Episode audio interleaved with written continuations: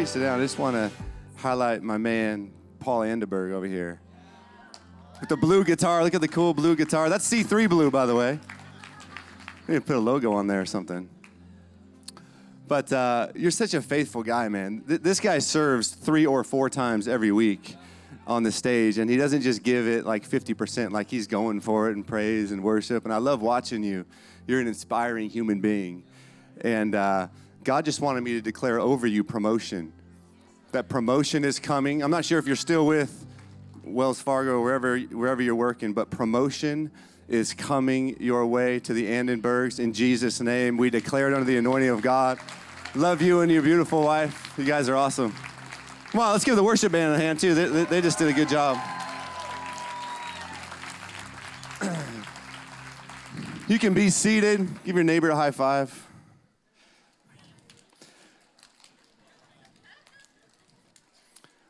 The prophetic is a powerful thing, and um, it doesn't have to be this long, drawn out statement. Uh, sometimes you just need to declare. Sometimes you just need to declare. There's two parts of the prophetic. You're basically uh, speaking about what's to come, but then also, if you don't release the word, releasing the word is what allows that thing to come. So if you if you have a word for somebody and you don't say it, then then whatever your word is for that person may not come to pass, or God will use somebody else to say it. So it's, it's in the declaration that breaks the rocks in Jeremiah, it says. The word of God breaks things, breaks things open, allows things to, to happen. So sometimes, you just need to declare something, um, even if it's really simple. And uh, Jeff Forbes, I knew you were a smart man, but I didn't know you were that smart because you listened to your wife, just like I did. Because when I got married, my wife said, Before we get married, you're tithing. And I was like, Easy, easy choice. When I looked at her, I'm like, Done. 10%, that's it to get that? Okay, let's go. C3 men always marry up because we give. That's it. That's it. we, we are giving people, so, you know, all of our wives, you know, overachieving. Jeff, you're no different. You've overachieved, sir. Great job, though, man. What a, what a message.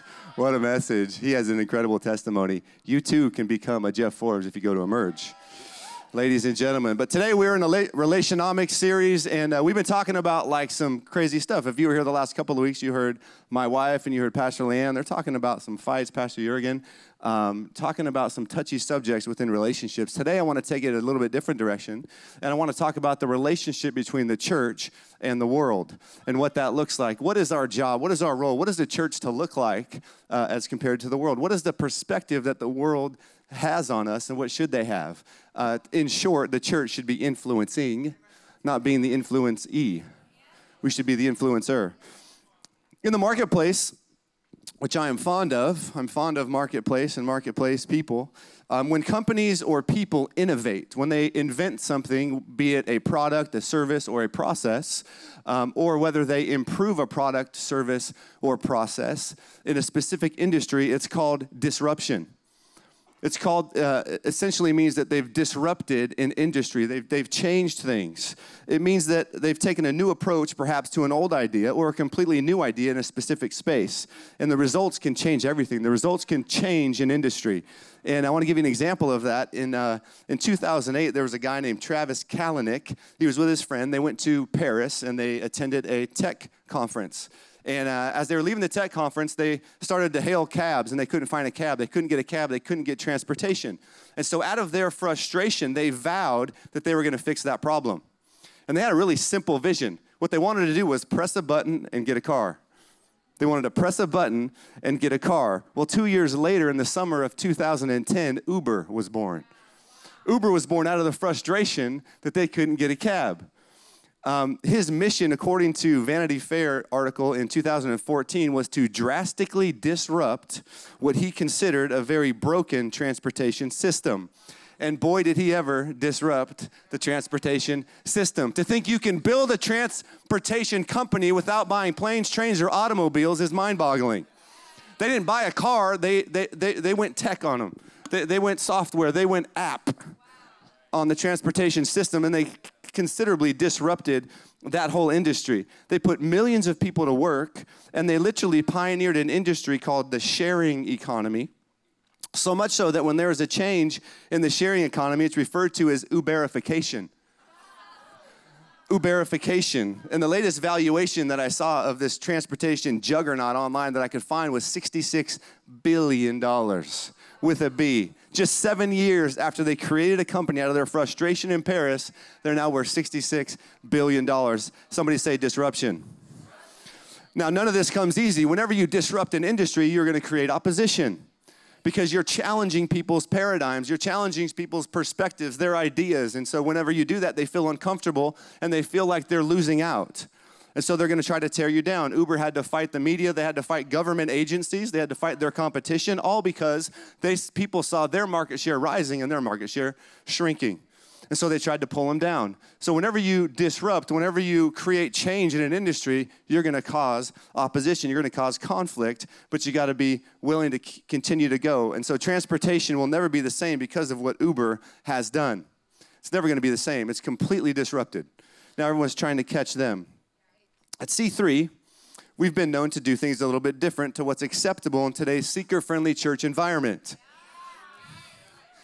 Not to say that we don't take from other movements, take from other churches, take from other leaders. We do it all the time. We're always going to conferences. We're always taking notes. We're always bringing people in to teach us how to be a better church, how to grow, how to rescue more people from hell and put them into heaven. That's our goal. And so we so but but we've decided we've been given a mission here to do things a little bit differently. And so um, we don't really use the current playbook of churches nowadays. They told Pastor Jurgen and Leanne when they got here, don't build a church uh, on the Holy Spirit because you're only going to get to maybe 300 people. Whoops. Missed that one. Try, you know, 4,500 and growing.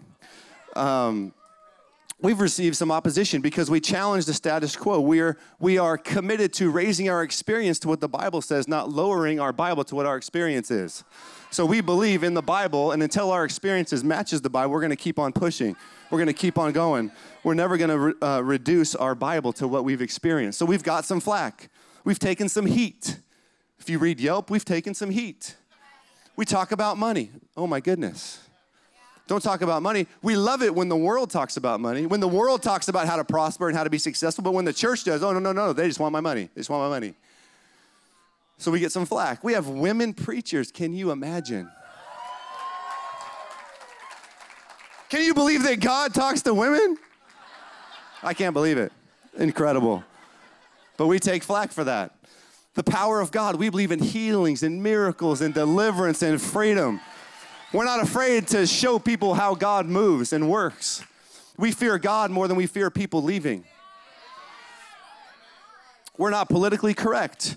We'll talk about tough issues. We're transparent. We know that just because we're on a stage doesn't mean we have it all together. We might have a gift to preach, but we don't have a gift to be a Christian. And so we all go through things. We all have to battle. We all have to persevere. We all have to write checks and tears, like Jeff was saying. We all have to do those things. We all have to.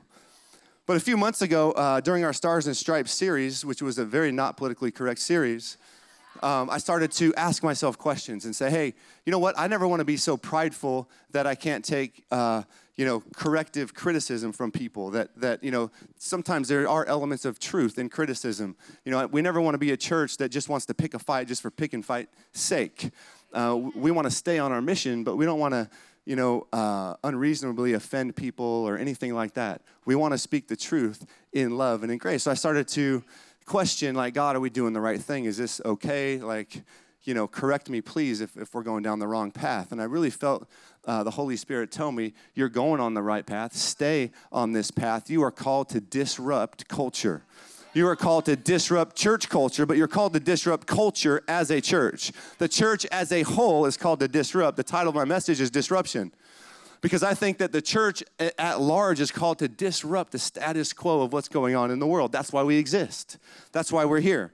And so, um, uh, we are a church that is going to continue to push and going to continue to drive forward in the mission and the call that God has called us to do, despite what the opposition says because we are growing, there is fruit. People are getting set free. People are getting healed. People are getting uh, released into their financial goals into their life. And so we're going to keep going.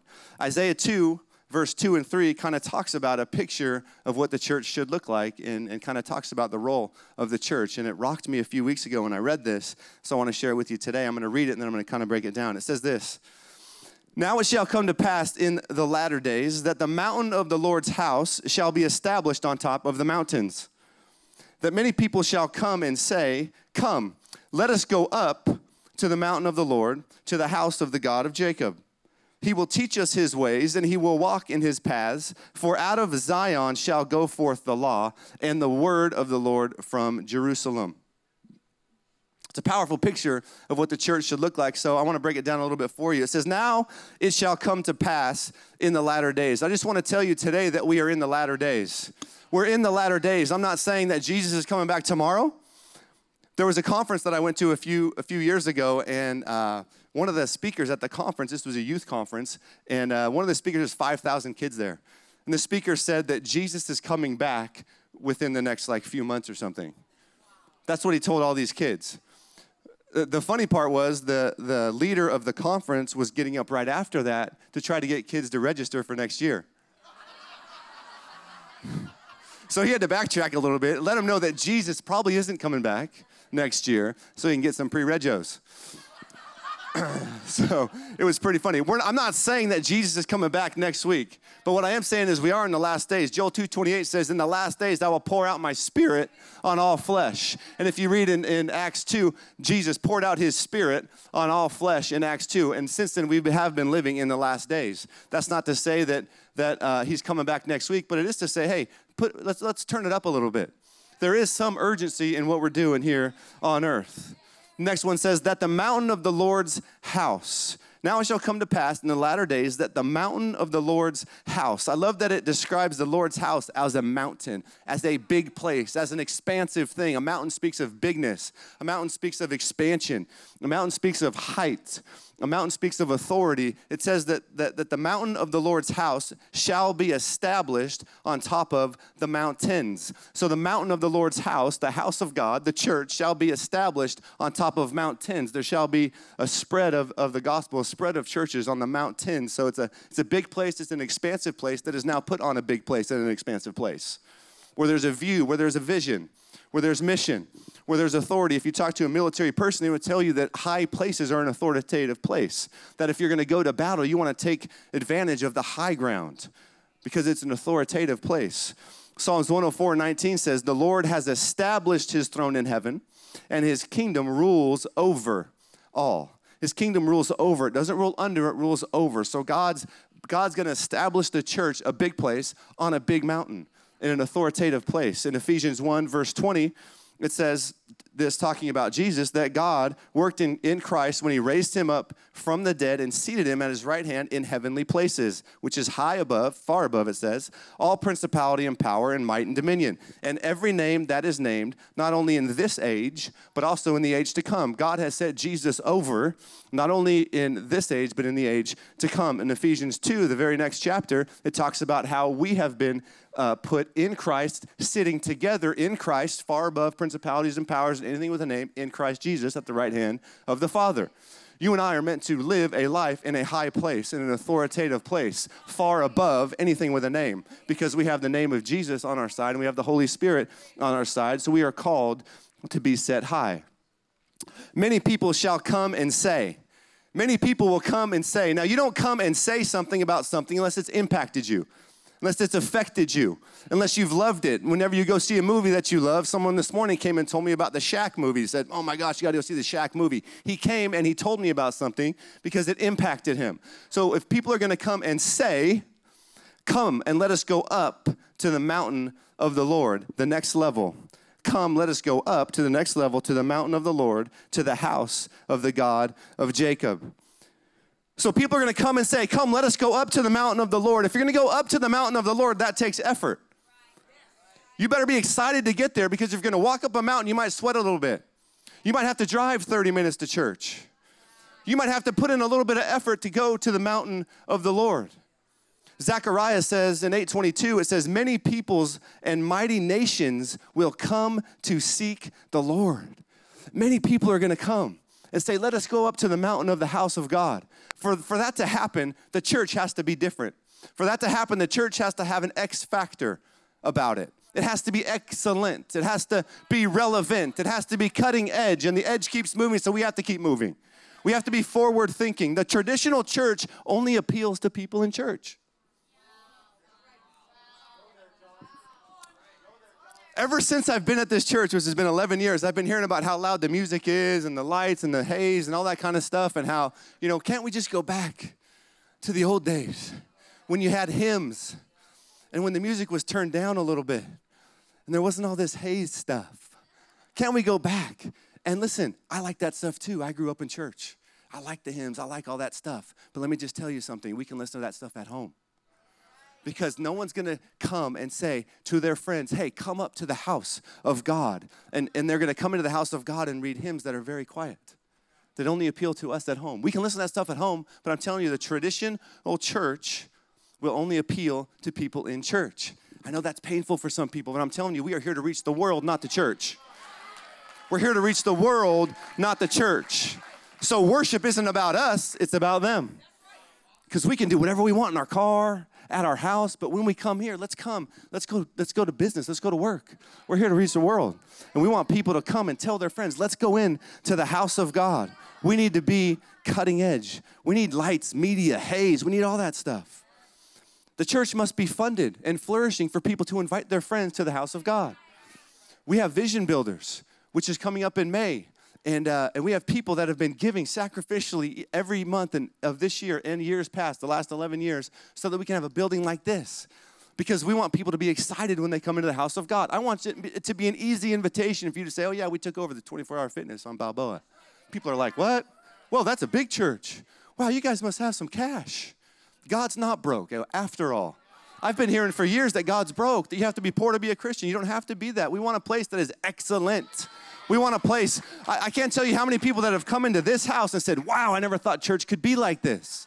This is incredible because it's because it's excellent because it shows that yeah you know what? The streets in heaven are made of gold. And god doesn't keep it all to himself. He allows the people of god to flourish. The church has to flourish if you want people to say come up to the house of god. We have to be powerful full of power.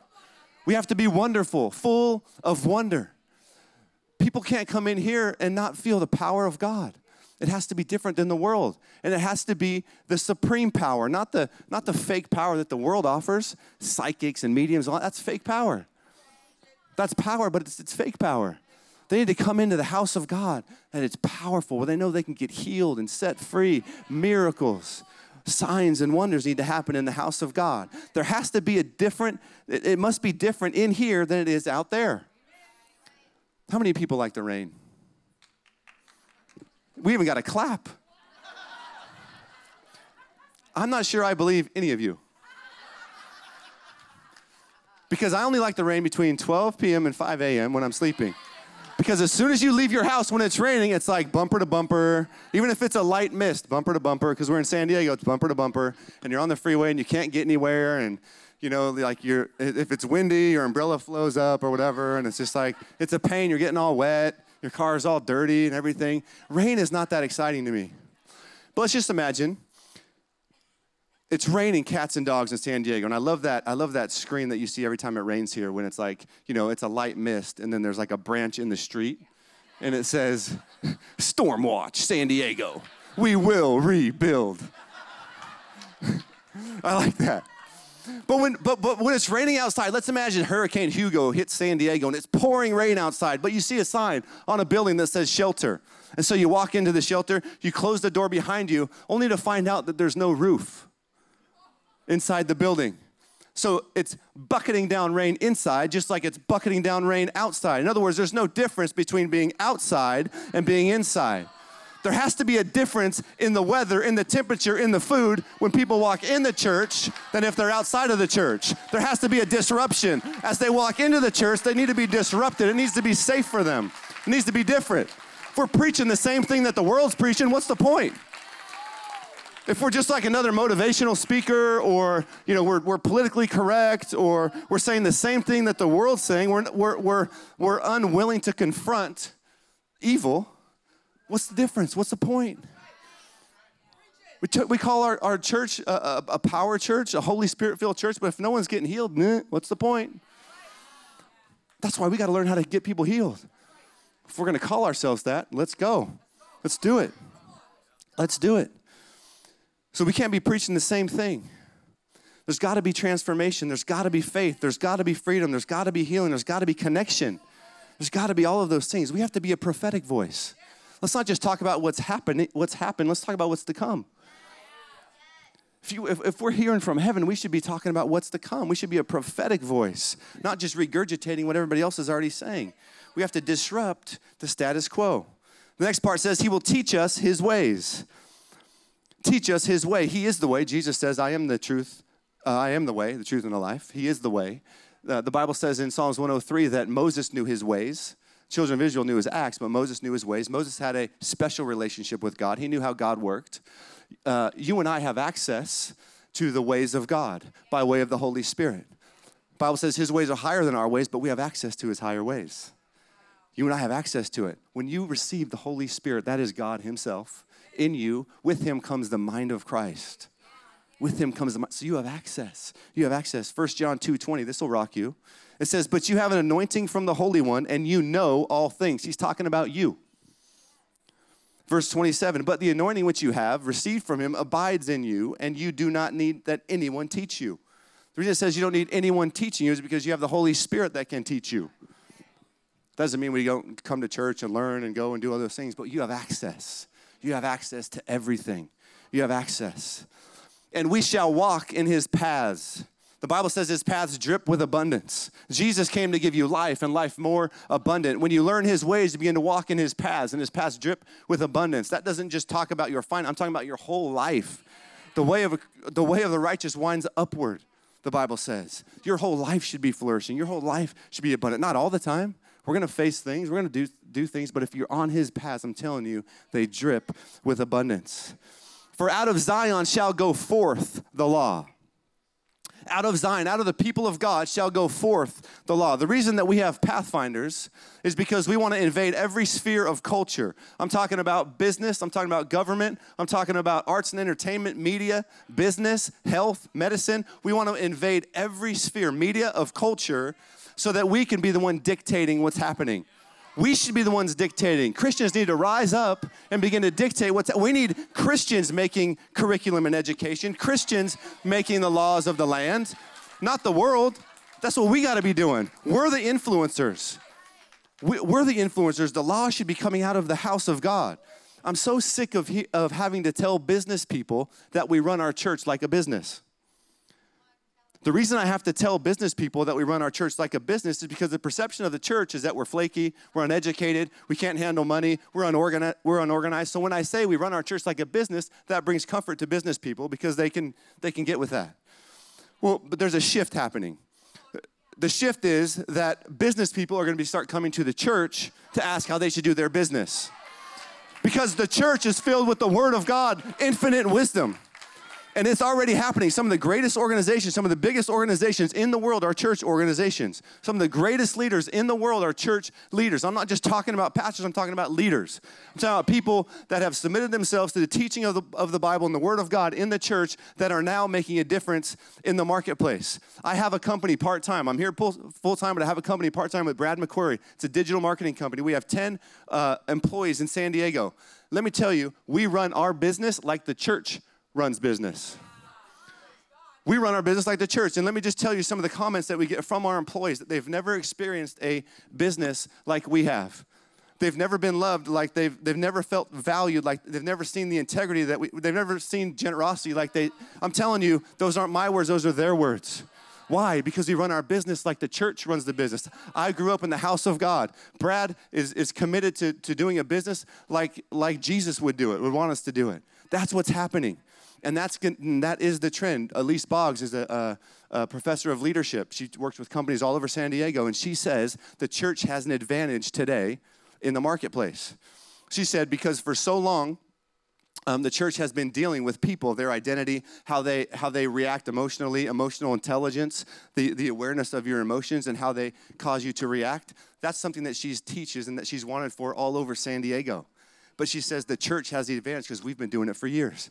And if you read any magazines or any forecasts in business, they will say that people are the future of business not technology, people. Because we've become a tech age. We've all, we're all, you know, hiding behind our computers and our social media. We don't call anybody. We just direct message people.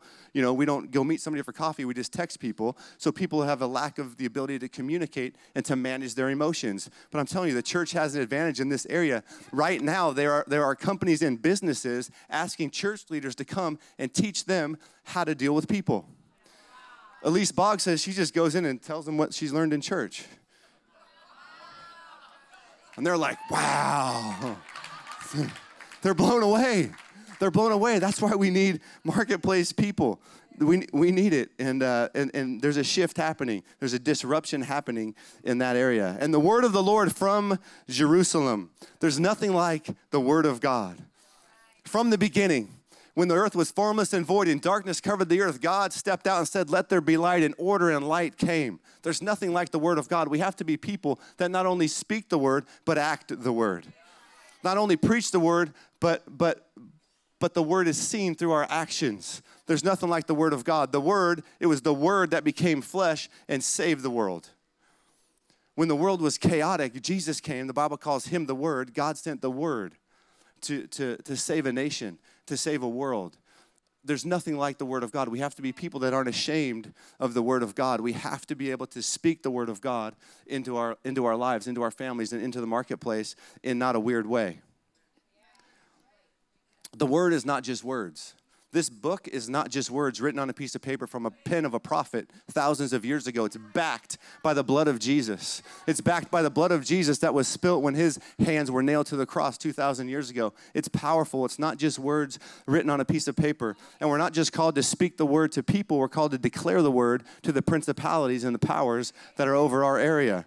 Ephesians 3:10 says this. This is powerful. It says to the intent that now the manifold wisdom of God might be made known by the church to the principalities and the powers in heavenly places according to the eternal purpose which he accomplished in Christ Jesus our Lord. It is the job of the church to declare to the principalities and the powers that they've been defeated, that they've been disarmed by Jesus Christ, and to release the people of God to flourish and to, uh, and to chase the dreams and the visions that God has called them to do. We have to be able to confront principalities and powers from the high place of the mountain of God. So we see this picture of the church, and we see that we have to have excellence, and we see that excellence will actually draw excellence, that crowds will bring crowds, but every great company has a two pronged approach. They have to make their internal systems better, and they have to have a strategy to go get new business. So we as a church have to be excellent within our church, but we also have, a, have to have a strategy to go out into the world because that's who we're reaching. There's going to be people that are going to come around. They're going to see what we're doing here. There's going to be people that are going to be healed, just like in the Bible. Somebody would get healed, the whole city would get saved. So there's going to be there's going to be a buzz about what's happening at C3 San Diego. But we can't be content with that. We have to do that, but then we have to go. We have to go out. We have to go out and preach the gospel. We cannot be ashamed of the gospel and the power of Jesus Christ. Romans 1:16 says this, "For I am not ashamed." This is Paul. "For I am not ashamed of the gospel of Christ, for it is the power of God to salvation for everyone who believes." We cannot be ashamed to preach the gospel because there's power in the gospel. But we have to go out and do it. The first two letters of gospel is go we got to go. Ezekiel 47, 1 and 2, it talks about the church spilling out into society. It says, Then he brought me back to the door of the temple, and there was water flowing from under the threshold of the temple of the church toward the east. For the front of the temple faced east. The water was flowing from under the right side of the temple, south of the altar. He brought me out by way of the north gate and led me around the outside to the outer gateway that faces east. And there was water running out on the right side. Verse 7. When I returned there along the bank of the river, there were very many trees on one side and the other. And then he said to me, This water flows toward the eastern region, goes down into the valley, and enters the sea. When it reaches the sea, its waters are healed. And it shall be that every living thing that moves wherever the rivers go will live. There will be a very great multitude of fish. Why? Because these waters go there. For they will be healed, and everything will live wherever the river goes. It's an awesome picture of the church, the temple, and water spilling out from underneath the doors of the church into culture, into society. That the mountains of God, that the house of God that is up on the mountains, the water spilling down into the valleys and all throughout culture and all throughout society, every sphere of society getting touched by the living water of God. And wherever the water goes, healing comes and life comes. John 7 38 it says, He who believes in me, as the scripture said, out of his heart will flow rivers of living water. But this he spoke concerning the Spirit. You and I are carriers of the Spirit of God, and out of us will come rivers of flowing water, living water. And wherever that water goes, we have to believe God that healing and that life is gonna come and touch. That's why we got to go. That's why we got to go. We got to spill out into our colleges. We got to spill out into our high schools. We got to spill out into our elementary schools, into our junior highs, into our businesses, onto the athletic fields. We got to spill out everywhere, believing that healing and the power of God is going to come and be able to preach the gospel with our mouths and with our actions. And wherever we go, wherever the river of God goes, life is going to go with it. We have to be a true representative of Jesus Christ wherever we go. And that essentially means just bring life. Don't always be the one bringing people down in your office or in your family. Be the one that brings life. The other day, uh, someone introduced me to someone else in our office, and I'm only in there once once a week, so I didn't I never even met this girl. And uh, she, then they said, "Hell, have you met this girl? I forget her name." And and uh, and, she, and, I said, uh, "I said no." And, and she goes, "No, I haven't met him, but I always just see him smiling. I always just see life around him." Is what she was saying. She didn't know. I didn't even know she ever saw, saw me. But she just saw me because there was, you know, and she realized that I was smiling and I was happy. We, we don't really always have the luxury to have bad days. You might be the only Jesus somebody sees. You might be it. And if they see you down and depressed, and, you know, uh, when something, you know, when you face a circumstance that you're depressed just like they would be, then what's the difference? But you have living water on the inside of you. If you're depressed, say, I am joyful in the name of Jesus. Say, I am blessed. There's something about not, it's not being fake. The Bible says, call those things that aren't as though they are. Start to declare that you're, you know, not depressed and, and that you're happy and that you're joyful.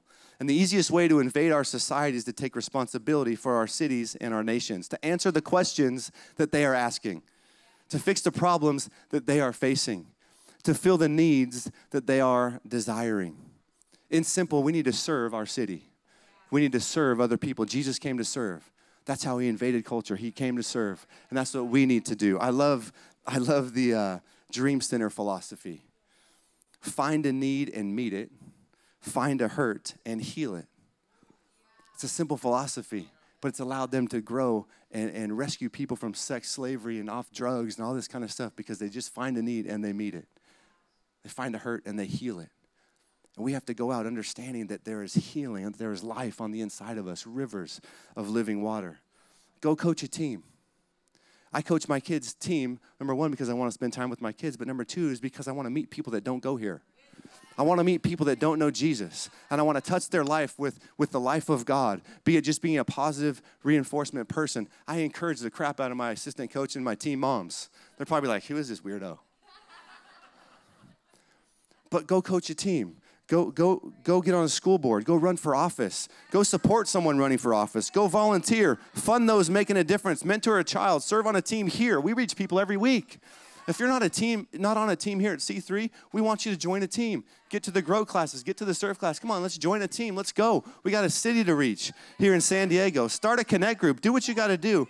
Get in front of people. We are carriers of the Spirit of God. We need to be in front of people that don't know Jesus because they will see something different. Before you know it, they'll be coming and saying, Let us go up to the house of God. Let us go up to the mountain of the house of God and let's see. Let's start to learn His ways and walk in His paths. Staying away from the world is an Old Testament mindset. It's an Old Testament mindset. In the Old Testament, they wouldn't go near lepers or the unclean for fear that the, the filth and the disease would get on them. That's not New Testament Christianity. New Testament Christianity is Jesus going up and touching a leper and healing, and then telling us to go lay hands on the sick and see him recover. We can't be scared that we're going to be infected by the world. We have to be confident that it is our job to infect the world. That is our job. So we need to go out and lay hands on the sick people. We need to go out and not be infected by the world, but infect the world with hope, with healing, with laughter, with joy, with power, with truth, with freedom. That is our job.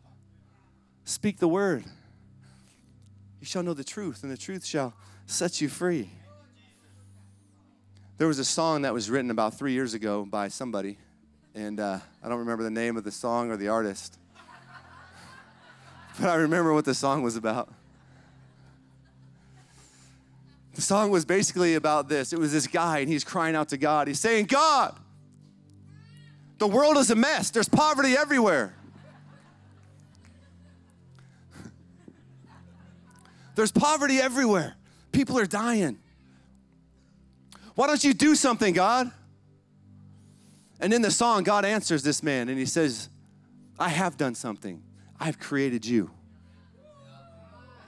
I've created you. God sees that there's a mess in the world, He sees that there's calamity, but He's already provided the solution, and the answer is you.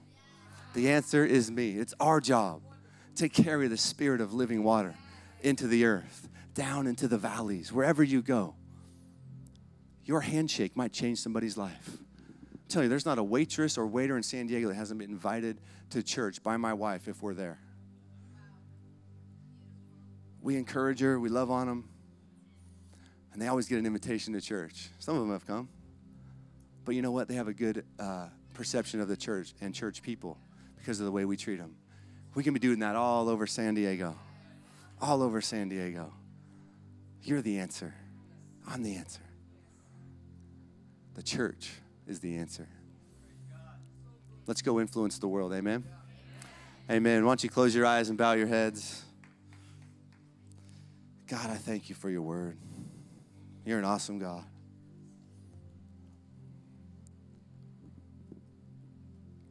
God, help us to not just be a church that impresses other church people.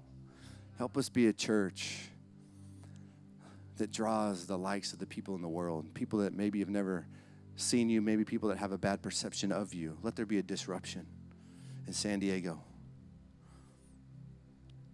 by the people of C3.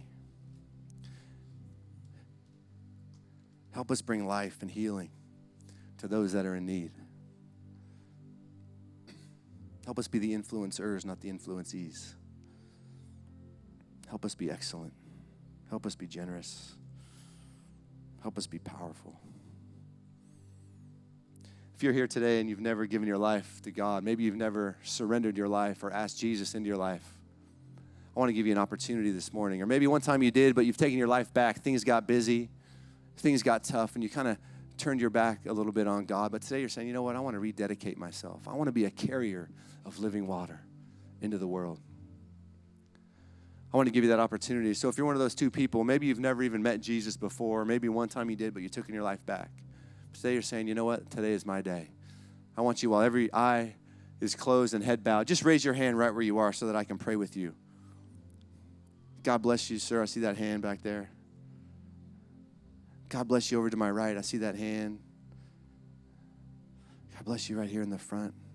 So proud of you. God bless you back there. Over to my left, young lady, I see that hand. Come on, God wants to use you wherever you are. Wherever you are. In just a moment, we're going to pray a prayer, 20 second prayer, and the Holy Spirit, God Himself, is going to come into your life. Is there anybody else?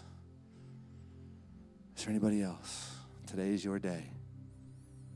God bless you. I see that hand back there. If you're online right now, you can even lift your hand. Make a decision that you're going to be a carrier of the Spirit of God. Holy Spirit can touch you in your home, on your couch, in your bed. Is there anybody else in here? Is there one more person? God bless you. I see that hand over there. Awesome. Awesome. So proud of you all. You can look up here there were quite a few of you that raised your hand, and uh, I do want to pray with you.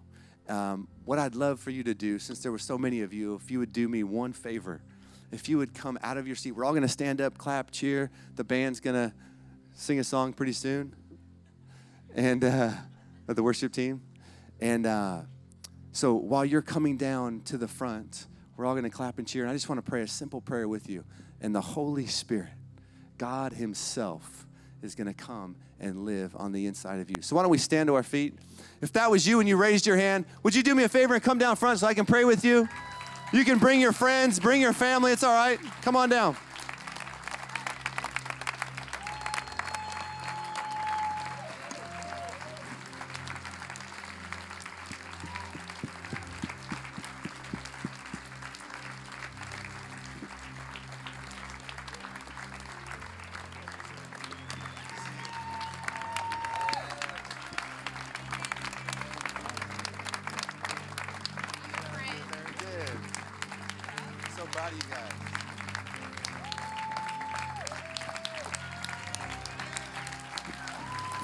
Few more of you. Come on down.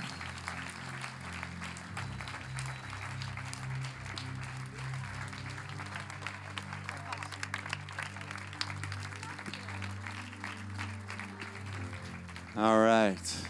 Well, hey, if you didn't come down and you thought you should come down, that's okay. God can touch you in your seat. If you're online, I want you to pray this prayer with me as well. Just say this, and the whole congregation is going to repeat after me. Just say, Dear Heavenly Father, I thank you for sending Jesus Christ to die on a cross for my sins. Lord Jesus, today, help me live a life that glorifies you. Help me be a carrier of living water. I declare today that I am saved that heaven is my home and God is my Father. In Jesus' name, amen. Amen. Come on, let's give him a clap. Angels are rejoicing in heaven. God bless.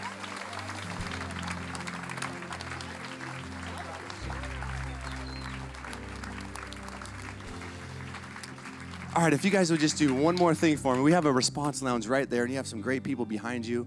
Um, we just want to give you a Bible. We want to give you a book, talk about the next steps, and explain to you if you have any questions about the decision that you've just made. We'd love to answer those questions. So, can you just go over there for two minutes? They'll just keep you for two minutes, and then you'll come on back.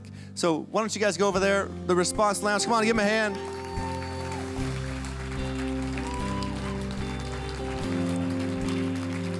Amen, amen. Come on, heaven's rejoicing.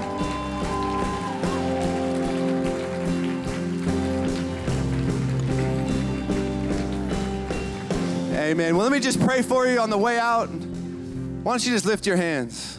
Father, I thank you for the power of God. Lord, I thank you for the Holy Spirit, rivers of living water God, that is in all of us. Father, help us to invade culture. Help us to disrupt the status quo in our businesses, in our families, on the athletic field, in our colleges, high schools, elementary schools. Father, help us be the church. Help us be the representatives of Jesus Christ to our city, God. Help us to take responsibility for the issues and the problems and the desires and the needs, God. Lord, empower the people of God, empower the people of C3 San Diego to be bold to preach the gospel and to act the gospel. In Jesus' mighty name, the church said, Amen.